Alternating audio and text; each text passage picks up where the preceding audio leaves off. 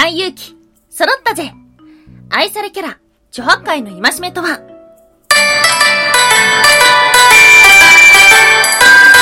ンは妖怪について知りたい。はい、空飛ぶワンタンです。ワンタンは妖怪について知りたいということで、この番組は普段キャラクター業界で働いているワンタンが、日本におけるめちゃくちゃ面白いキャラクター妖怪についてサクサクっと紹介している番組です。この番組のスポンサーはともさまさん、歴史とか世界遺産とかを語るラジオで放送されています。詳細はツイッターにありますので、ぜひぜひ番組概要欄からチェックしてみてください。なんかすごい噛みましたが、毎週日曜日はワンタンの気になる妖怪のお話をしているんですが、ついにね、ついに来ましたよ。この妖怪の話だ。ということで、今日は、最勇気の話です。最勇気の妖怪、もう、なんだろう。って言ったね、まあ普段ワンタンの放送を聞いてる通称チャオズはですね、あ、もうあれしかないとなるはずです。っていうのも、すでに、去年の10月、孫悟空と佐護城のお話をしています。はい。2021年10月3日、暴き孫悟空、本当はエッチなボートは？はいっていうのと、あとは同じく2021年10月31日、首に9つのドクロ。佐護城がカッパになった理由に迫る。ね、これ二つともなかなかいいタイトルだと思ってるんですけども。はい、こちらで紹介しました。なので、今日お話をするのは、諸八海のお話です。はい。突然ですが、諸八海というと豚だと思いますか？イノシシだと思いますか？これね、意外と豚だと思う人が多いんですよ。うん。ではあるんですが、漢字はイノシシですよね。どっちなんでしょうか？あとは、ワンタンね、地八海の名前って、すごい違和感があったんですよ。なんでかっていうと、孫悟空、佐護城、どっちも、悟るっていう字が入ってるんですが、地八海入ってないんですよね。一体なぜなのでしょうか？はい、今日はそんな地八海の不思議に迫っていけたらと思っております。今日は3つに分けてお話をしていきましょう。まず1つ目、地八海は豚だったそして2つ目、地八海8つの戒めと本名の謎。最後3つ目、孫悟空より人気愛されキャラクター、ジョハッカイ。はい、ということで、まず1つ目、ジョハッカイは豚だった？はい、ということではありますが、ジョハッカイさんの前世一体何者だったのか、ということになります。もともとは、天界で天の川を管理している水軍を指揮する、天保元帥という方だったそうです。うん。ではありますが、まあ、例にもよって女癖が悪い。はい、ということで、まあ、ついにね、追い倒しまして、無知で2000回叩かれるなどの刑罰を受けて、さらに展開を追い出されて、地上にやってきました。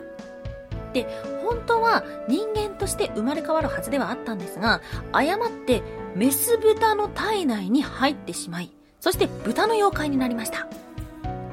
上破壊人間になれると思ったのに、ここ豚の腹の中やんけ、ということで自暴自棄になってしまい、そのメス豚の腹を噛み破って生まれました。ほう、そして、この群れの他の豚も撃ち殺し、やがて人食い妖怪になってしまうんです。うん、中国のこうした話の妖怪はなぜこうも人間を食うのかっていうところではあるんですけども。はい、ということで、チョハカイはもともと豚だったんですね。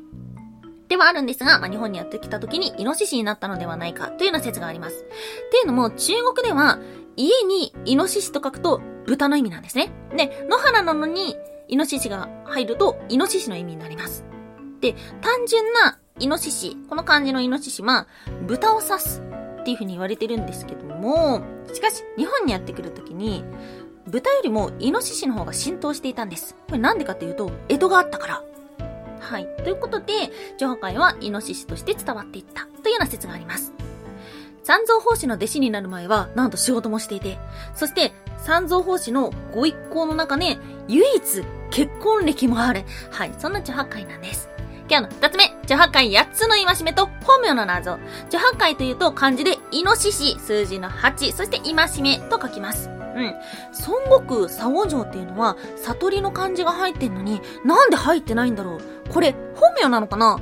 ということで調べていったんですけども、実はですね、この著八海、なんやかんや悪さをして、菩薩様に悔い改めるように名前を付けられた時の名前っていうのは、チョゴノウっていう名前だったそうです。チョはイノシシ、ゴは悟り、そして、脳は能力の脳。ということで、チョゴ脳っていう名前を菩薩様にいただいたんですけども、その後、三蔵法師によってチョハッカイという名前に改められます。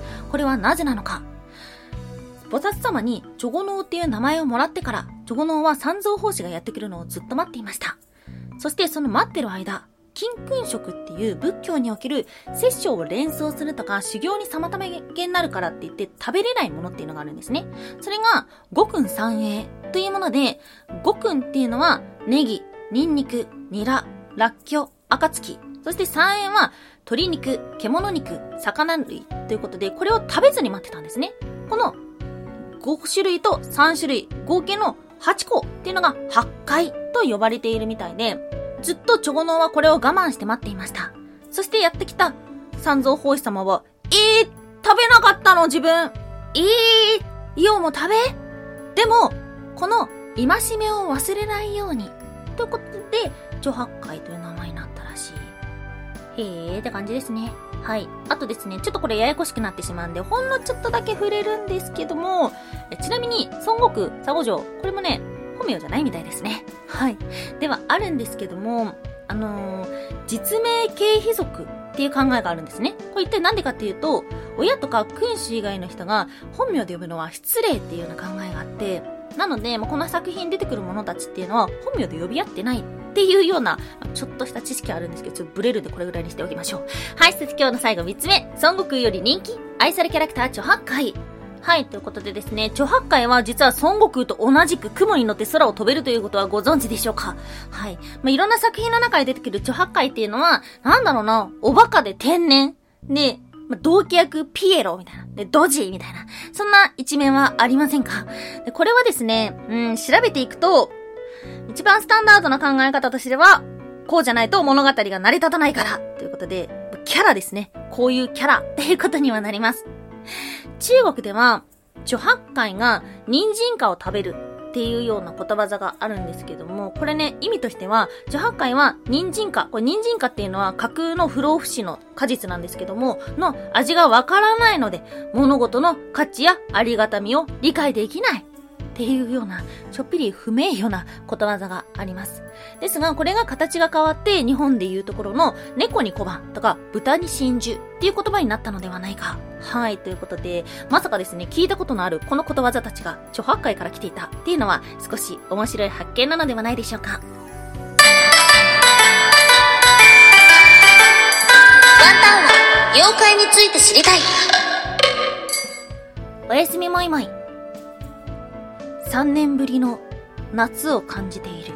はい、おやすみおむというのはワンタンがポエムプーコと言いたいコーナーです。で、ポエムがなんだかよくわかってないからポエムプーコでしか言えないコーナーです。夏、来た。いや、暑すぎんか？な、なんじゃこりゃってぐらい暑いんですけども。っていうのはさ、やっぱこの2、3年の間、コロナで外出なかったじゃないですか。で、お仕事も家でやるし、休みの日もですね、あまり外出しないということをしていたら、そしたらですね、外に出ると、ビビるほど暑いですね。これ一体何なんでしょうか？いや、今年は本当にね、真面目に熱中症とか日射病のある人めちゃくちゃ増えるんだろうなっていうふうに思いました。なんか最近、28度で凍るっていうね、不思議な、な、なんだろう、首に巻くやつ。全然情報がない。とかバズったりして、まあいわゆる暑さ対策のものっていうのもね、まあ毎年毎年新しいものが出てきてるところではありますが、本当に皆さん体調に気をつけて過ごしていきましょう。はい、ということで今日の中破壊の話はいかがでしたでしょうか？結構面白い内容になったんじゃないですかね。知ってる話、知らない話もたくさんあると思います。なんせ、5、6分でこの内容をまとめた、えワンタンさんはすごいと思いました。突然はい、ということでですね、まあ、今回は作品の妖怪の話をしたんですけども、これ面白い、こういうのがあるっていうのがあったらね、まあ、ぜひお便りなどでもいただけたらとってもとっても嬉しいなと思っております。はい、ということで今日もお聴きいただきましてありがとうございました。以上、空飛ぶワンタンでした。なんか今日すごい滑舌いい。はい、ありがとうございました。バイバーイ